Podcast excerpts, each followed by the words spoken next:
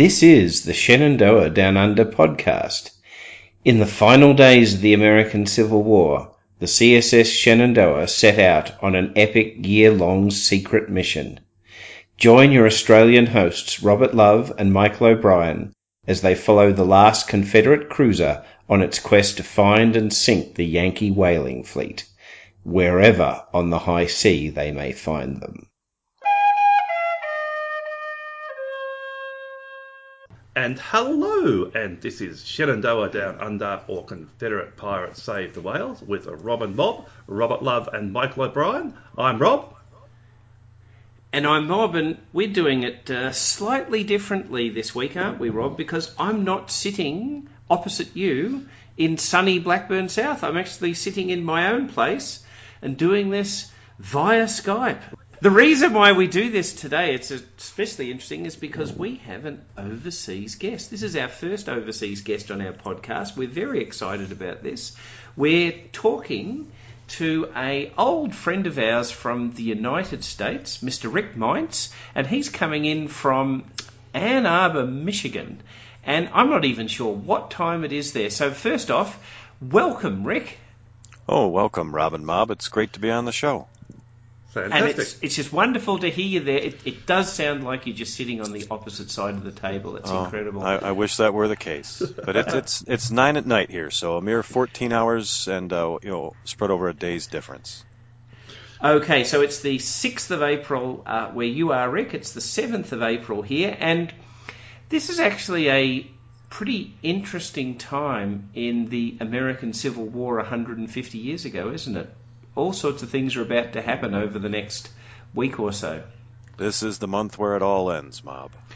It, well, it all ends for just about everyone except the crew of the CSS Shenandoah. There's always one group that's slow on the uptake. yeah. So, so yeah, it's Rick, amazing you're how so many things happen so quickly in April. Yeah, uh, probably the biggest one would be uh, the surrender of of General Lee, and that that happens at, uh, and I'm going to try and pronounce this correctly, Appomattox Courthouse, doesn't it? Oh yes, it does. Yeah, it's it's one of the great things you can see in the United States. It's still there, and you can actually take a little tour of the place. And it's one of the many places I've been on my Civil War uh, tour of the United States. Oh, yeah. Now that's something that we'd uh, love to talk about. So, so, so how many Civil War battlefields have you been to, Rick? Well, the the cliche is, well, how many are there? Uh, but but no, I growing up, uh, my parents we took a lot of car rides over the years, and it's one of the great things you can do in the United States is hop on the interstate and drive long distances and see loads of things. And so, I've probably seen 50, 60 Civil War battlefields, battle sites. Ranging from all the biggies such as uh, Richmond, Shiloh, Antietam, and then, of course, uh, Gettysburg, Sharpsburg, Fredericksburg, Vicksburg, all the different burgs. All the different bergs. Well, of course, the Shenandoah, of course, uh, saw lots of bergs too, except uh, they were icebergs. Boom, Tish. Oh dear, I'd, I'd say I'll get my hat and go home, except um, I'm already home and I don't have a hat. But uh, yes. Well, that's all right. Yeah, I'm not wearing So, a Rick- hat either, so it's no trouble at all. I, I've I've been to uh, a couple of Civil War sites when I've when I've been over to the US. I, w- I went to Manassas or uh, the site Bull of Run. the Battle of Bull Run. Yeah, just First uh, and second, first and second. Uh, did they take place on exactly the same ground? pretty close. Yeah, with a, a few years apart, didn't they? Yes. And both of them fairly huma- humiliating spectacles for the Union, I, I believe. Well, I, I was just going to say, I think I think Bull Run was um, even more of a humiliating spectacle because uh, a whole lot of people came out, out from town to, to witness the victory, and instead it turned into a big defeat. a big rout where a lot of people in their horses and carriages were watching what they thought was going to be a pleasant spectacle, and all of a sudden, you know, thousands of soldiers were running away, fleeing the battlefield, and a lot of people got caught up in all the chaos. It- It's funny how um, war as a spectator sport doesn't seem to have outlived the 19th century. Basically, um, yeah, we, we stopped thinking that going and seeing the battle was a fun thing to do about about 1900. Well, the carnage was a lot more localized back then. They didn't have whole great big fronts with, uh, you know, ongoing bombardment, planes shelling everything, you know, bombing everything. So certainly a different time. But I know when you mentioned just a few minutes ago, Mob, about Appomattox Courthouse, one of the big uh, surrenders yep. of the Civil War. And then, of course, you also mentioned Bull Run. Of course, the gentleman who owned farmland at Bull Run was the gentleman who also basically owned the land where Appomattox Courthouse was. So he got to see the start and end of basically the Civil War. The, the, the American Civil War seems to be full of uh, interesting stories like this. My understanding of that guy is he was really annoyed that his uh, farmhouse was uh, severely damaged in mm-hmm. the battle, so he moved somewhere as far away, away and remote as he could find in Appomattox Courthouse, only to have the surrender happen in his living room, I believe. It's it's like it's it's not quite as bad as moving from Hiroshima to Nagasaki, but yeah, it it it has a you know a certain you know not irony in not getting out of the way. Yeah, I was I was really impressed when I went there that uh, the the national it's the National Park Service, isn't it? Mm-hmm. I think that runs these these battlefields. Most of them. The yes. uh, the interpretive displays and uh, presentations and the guides and everything, they were just amazing. I, I, was I was very impressed. I would I'd love it if we had similar sorts of things here, but we've never had a civil war, so we don't have too many battlefields to visit in Australia. Well, it, it's it's certainly a, a great way to see a good part of the eastern United States. Certainly, since I mean, while there was some action further out west, the, you know, the vast majority of the action was east of the Mississippi. And you know, speaking of those dioramas, the, the most epic one, of course, is at Gettysburg, which they've just redone. My my son went and saw it just this last fall, and it's one uh-huh. of these classic, you know, different parts of it light up, and it has a little flashing lights showing which way the troops are moving, and oh, you know, it, things the size of, you know, like it's I don't know how many meters by how many meters. I'm not so good with translating that, but it's just a huge diorama that they have a whole, almost like amphitheater around. Wow, yeah, I'd love to go and see that one day. So, Rick, you uh, you went and did a, a, a very um, typical thing that people will do as a as a holiday experience and go and visit these battlefields with your with your parents on the holidays. Is have you done the same sort of thing with your own kids? Starting to, but you know, so we we of course because my family's you know my wife and uh, children are all English, at least uh, dual nationals now. Our, our big trips tend to be back over to England, and so Civil War battlefields are very different over there. But England did have the good or bad fortune to have its own Civil War, so we've actually been to more Civil War battlefields over there than we have in the United States. Uh huh. But no, I, I want to do that more with my children now that they're of an age where I think they can appreciate the history behind it. Because it's one of the things I'm glad my parents did with me is that we really didn't start visiting historical sites until I was about nine or ten years old, which is what mm-hmm. my youngest now is. And so I, it, it allowed me to appreciate them, not just get dragged around saying, "Oh, look at this, you know, grass-covered hill. Can you believe X happened here 125 or, uh, or less years, of course, when I was visiting these things. wasn't quite the 150th anniversary like it is now, but this was back in the 70s and 80s. And so I, I, I enjoyed it. My, you know, my father has a large Civil War library, and he would always have a few of the books in the car, and he'd always be happy to, you know, read up a little bit ahead of the time with me about what we were going to see, and that really gave me a, a much better appreciation. Um, uh, now, now one of one of the things that, that we don't really get any sense of uh, over here in Australia, because in Australia, I have to say, American Civil War history is the nichest of niche interests, and um, mm-hmm. and, a, mm-hmm. and, a, lot of it involves around the, the visit of the Shenandoah, which is the only real co- um, contact that uh, um, Australia had with the Civil War. So the 150th anniversary ha- has it actually been in any way a, a big thing? I, I, kind of get the impression that it's it's been more the the 70th anniversary of the Second World War and of course the 100th anniversary of the First World War that's um, kind of taken well, over a bit. Well, it's actually even a little bit more than that because right now we just are we just wrapped up the 200th anniversary of the War of 1812. and so last year was the Battle of New Orleans year kind of thing. Oh so, wow! uh, you know, with Andrew Jackson and then the Battle of Lake Erie, which happened up near us, and Perry's Monument. And so we had a lot of 200th anniversary of War of 1812 just wrap up. And as you said, we're just now, you know, America's not quite at their 100th anniversary of their involvement in World War One just yet. That doesn't really get underway till 1917, 2017. So we're not quite there yet since we're a little late comers to the uh, First World War.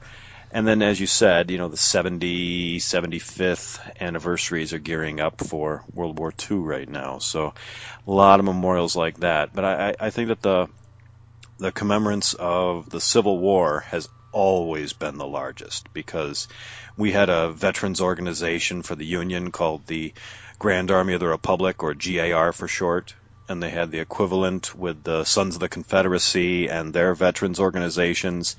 And for decades after the Civil War ended, they would get together every 10, 15, 20 years, up until the 1930s, really.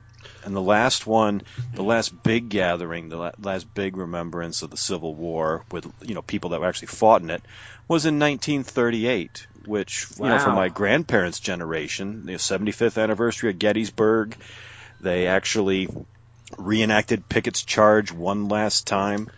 And uh, for me, it's an extra special thing because being a scoutmaster and a longtime Boy Scout, the Boy Scouts have always been volunteers at these veterans events, you know, being runners and helping with cooking and the campsites and all that, because the veterans would always camp at these places.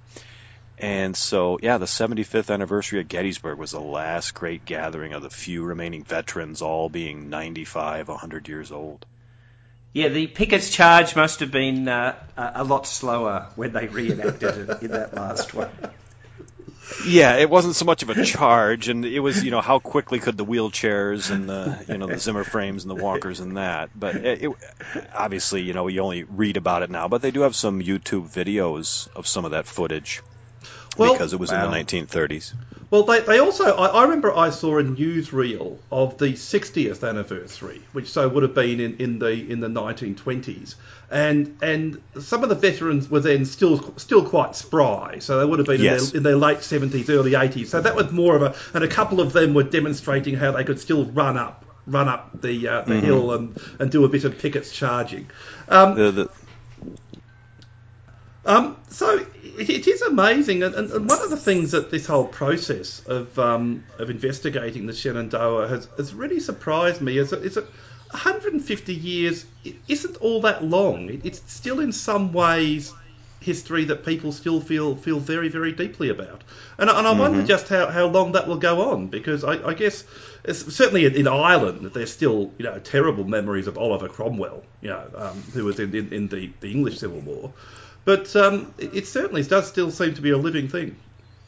Oh, definitely. You know, I mean, I still get called a Yankee when I go down south. that's just, that's just a general term for anybody from up north. You know, they're they're happy to have our Yankee dollars, as they say, but uh, that that's about the end of it. Uh, you know, some people have long memories, although I, I think it's more just a, a poise where they're almost ex- a pose where they're almost expected to act that way around uh, Northerners. You know, most of them call it the Civil War now. They don't call it the War of Northern Aggression or things like that. They're all very hospitable and welcoming. And everywhere I, I went down south, it was all just commemorating the war. I, I didn't feel any grudges and things like that. Maybe it wasn't that way 75 years ago or 100 years ago, but you know, people have largely moved on, and they just, and you know, Americans have a love of history, especially their own history. At least a portion of them do.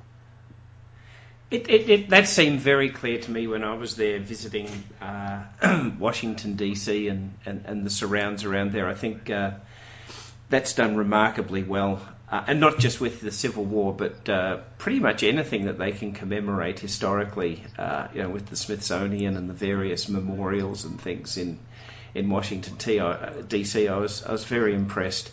I also oh, went definitely. to uh, Arlington as well, which was of course Robert E. Lee's uh, family home before the, the Civil War. Yeah, yeah, confiscated, so to speak, uh, for the cause, and then turned into the the most epic uh, and also touching national cemetery I've ever been to. You can't help yeah. but be moved when you walk around it. I mean, they have presidents buried there, like President Kennedy with his eternal flame, and then they have just the tomb of the unknown soldier, which is you know constantly guarded by people who have obviously spent months practicing every step, every turn, every click of the rifle, every tip of the cap, everything. Uh, where you know it's almost like you know you hear about at uh, the Tower of London how the beefeaters you can't distract them and you can't you know you can stand up next to them and take a picture and they're not even you know noticing you there. It's I probably double that at Arlington with the tomb of the unknown soldier. Mm. I, the other thing I was impressed about Arlington is the fact that the the the burial sites, the, the graves, they go right up to the, the mansion's door, just about, don't they? I mean, yeah. Well, it's, It's- totally full up. Basically, they're putting graves in between graves now, and it's uh, it's it's really become quite the squeeze, unfortunately. yeah, it, it was a, it was a very moving sight to go and visit. Well, it's just you know, you were saying a little bit earlier about how this time in April in the United States, and yeah, I really want to hear more about the Shenandoah as well. But you know, this is the most exciting two weeks of the end of the Civil War because you've got Richmond falling on April uh, third. You've got Lincoln then coming and visiting Richmond since it was so close to Washington D.C. He was able to get there within a matter of hours to visit it on April 4th, the very next day after it fell and then Robert E. Lee surrenders at Appomattox, you know, five days later, and then Lincoln's assassinated five days after that. Oh, he, he has his trip And to so the theatre. Mm-hmm. Yep, Ford's Theater. So this is all. This is really all happening just in this uh, this very short amount of time. Mm-hmm. I remembered a lot of these things because I recently read a book called Killing Lincoln, which uh, it, it only came out a few years ago, and it basically is the last months of the war leading up to his assassination. Mhm. And I, it just it just amazed me how much was crammed into that short amount of time with the destruction of Lee's army of Virginia, and as I said, you know, just the events of Richmond falling, and then uh, Lincoln visiting Richmond and giving a very famous speech there, and then him going back, and then there's Lee's surrender, and then the you know. It, it's just amazing how the, the war went on so quickly, but then you can have on the other side of the world, basically, uh, Confederate raider, the Shenandoah, which I, I, I must confess I, I didn't know much about the ship at all, and I, I'm rather uh, embarrassed personally because I've been to Melbourne four times now, and I and didn't go down to the dock, didn't know there was a Civil War connection, all those type of things where I'm kicking myself now. Where next time I visit, I'm definitely going to have to have one or both of you go on down there with me and show me, you know, where the the slip and all that was. I, I'm- sure there's not too much there, maybe a plaque or something these days. Yeah, um, it's it's it's only been uh, very recently that this interest has arisen, and things like plaques and so on have have been put in. Rob and I went to the 150th uh, commemorations, which were really exciting, and uh, it pointed out some of the places where the Shenandoah had had been. Interestingly, occupying the slip where the Shenandoah was pulled out of the water is now a great big uh, shipyard where they're building the current uh, uh, helicopter carrier for the Australian Navy. So there is still a, a, a naval connection that's going on. Did you have something else to add about that, Rob? Well, um, it's, it's just that uh, look, Williamstown, you, you must come next time you're in Melbourne because Williamstown is a historic suburb, so there's still quite a lot of buildings uh, dating from um, from from when the, the Shenandoah was there, and um, it's, it's not just historic town; it's also uh, very upmarket and uh, and chi-chi. So there's also a lot of um, uh, bars and restaurants and places to enjoy your historical ramble. So uh, so Williamstown is, is, is an excellent place to visit. Yep. So we'll definitely do that when you're here next time, Rick, because uh, we've got one Civil War site to show you, so we might as well do that if we can. Yeah, but it's an interesting one, that's for sure. And uh, likewise, if you if you come over this way, happy to show you around. That'd be great. So the other place we'd love to go would be to go to Ponape because the Shenandoah touched there as well. That's now in the Federated States of Micronesia. And uh, back then it was known as the Caroline Islands. As we talked last week, it was named after the King of Spain, Charles, the final Charles of the Habsburgs.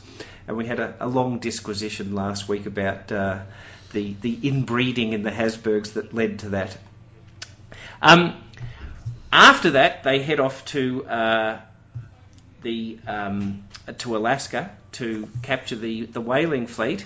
Now, interestingly, we've had something else happen this week that has some parallels to that 150 years later. What's happening just off the coast of West Africa, Rob? Well, um, the uh, the I think uh, the Bob Barker, one of the one of the Sea Shepherd fleet, um, has been following a an illegal poaching vessel, um, poaching I believe the Patagonian toothfish, and they've been on a slow speed chase of that uh, of that uh, ship for for some months, I believe, and uh, the new. And uh, the news was announced uh, via Facebook, as, as these things are these days, um, that the um, the illegal poaching vessel had in fact scuttled itself, um, presumably to get rid of all of the evidence of presumably the Patagonian toothfish on board, because it was probably getting a bit late to throw them overboard. People would have noticed. So they, they actually sunk themselves. So um, uh, the, the Sea Shepherd has you know, quite sometimes been compared to um, uh, to the Shenandoah in some ways, and uh, they they finally got them they, they, have got themselves a sinking, uh, even though they're, they're the people that they were chasing uh, sunk themselves.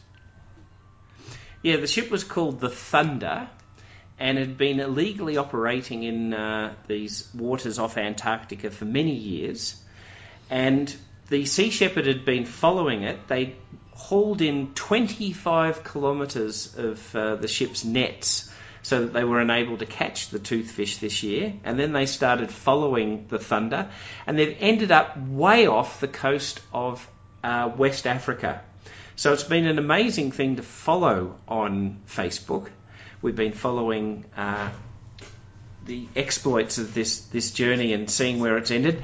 Interestingly, now the crew of the Thunder have been taken on board the Bob Barker and they're being well looked after. They're they're being fed vegan meals. Oh well, it, it's not Christmas, so they won't be getting Tofurky. well, I don't, I don't know where the name of that ship came from, the Bob Barker, but he's a he's a very well known game show host over here in the United States. I, I believe it is the same Bob Barker, um, and I believe he gave a considerable amount of money to the Sea Shepherd organisation because they also have uh, the Brigitte Bardot, which is at one point was going to be the Waddell, but Brigitte Bardot came in with some money.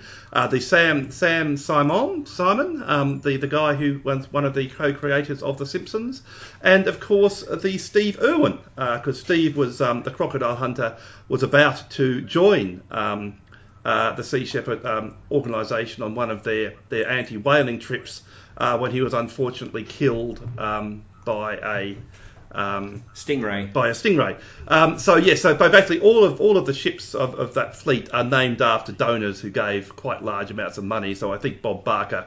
Yes, yeah, so he hosted The Price is Right, I believe. Yes. Yes, well, the price must have been right for him because he was able to buy a ship with, with what he got. Very true. So the Sea Shepherd is very much uh, a, a modern analogy of what uh, Captain Waddell and his crew are about to sail off and do up in the, the Alaskan waters. Before that, in Ponape, they do come across some whalers. And we'll go into some detail about that next week. And, and hopefully, Rob, next week we have uh, another guest from the United States will be speaking to, and that's uh, someone we met at the conference about the Shenandoah um, when the commemoration was, was, here in Melbourne. That was held in Williamstown. Yep, and uh, he'd given a talk about the Battle of Ponape as it was described. So we're, we're hoping to have a chat with uh, with him next week. Fantastic. Yeah, I look forward to hearing another podcast. Yeah, that's that's that's Justin Vance, and he's currently based in Hawaii. Yeah, we we we really excited that we're able to talk to uh, our listeners from from overseas. We're really pleased to have had you on board, Rick, and maybe we'd like to have you back uh, at a later time because we're just about out of uh, time in this week's episode, and we haven't even scratched the surface well, I know I, I definitely want to talk about the CSS Alabama. Oh so yes, yes. No. I hope I, I hope I can get invited back again, and we can go through, you know, my favorite commerce raider of the Civil War. I, I, I have to say, I, I think the Alabama had a, had a storied history and it did very well. But I think I think surviving the war, you get double points for. So so that is why. Uh, why the Shenandoah uh, will, will always will always be number one in my heart because it was the it was the last flag down. So um, Well, it, it, it has a special place in history. There's no doubt about that. Although uh, in the war, more like uh, off to the side of the war, but uh, still, it's it's a fantastic tale. Well, And, yes, uh, yeah, you you can say that the Ala- the Alabama was, was, was taking its victories when, when when when victory was still in the balance. So you can you can certainly say that. Mm. Oh yeah. You, you can't really say that about the Shenandoah, unfortunately. Well, I know since we don't have a lot of time, and I just uh, whet people's appetites, possibly the future. You know, one one of my favorite things about the Alabama is that you know they've been doing the diving off of the French coast near Cherbourg to bring up some of the artifacts when they you know knew where the Alabama was, and of course they not too long ago recovered the ship's bell, which has my favorite ship's motto Oh. on it. I think it applies to the Shenandoah a little bit as well because the uh, motto of the Alabama was "God helps those who help themselves." That is a ripper one for a, a, a ship that has been described by some as a pirate. That that's wonderful. well, Rick, we we really appreciate you coming on uh, this week. We'd love to have you back to do the pound for pound comparison with uh, the Alabama. Um, it doesn't. I, I don't think they're ever going to find uh, where the Shenandoah is at rest. Sadly, I think it's at the bottom of the Atlantic Ocean somewhere, and we can talk more about that later too. But yes, we, we'd love to have you back. We've got a long stretch in the uh, the final the final weeks of the Shenandoah's journey when it goes back towards uh, towards London when they really know that things are things are over. So maybe we'd like to have you back on then. Alrighty, look forward to it. Oh, and let Excellent. me let me know when it gets back to Alaska as well. That's another place I've been fortunate enough to visit, and uh, Oh, we we mark that one then down, don't we, Rob? Uh, absolutely, absolutely. I, I think a, a bit unfortunately, um, uh, they, they didn't land in Alaska, um, and the bit of Alaska they actually visited, it, it wasn't anywhere near Anchorage or, or any major town. So I don't know that there's going to be any great commemorations um, actually at the um, uh, at, at, at you know, in Alaska where the where the Shenandoah was was visiting. But I um, doubt it. But um, now, now before before we wind up, um, now Rick, are, you- are you the are you the Rick who, who left the uh, the comment on our website about um, the CSS Shenandoah purchased by the first Sultan of Zanzibar? Are you that Rick?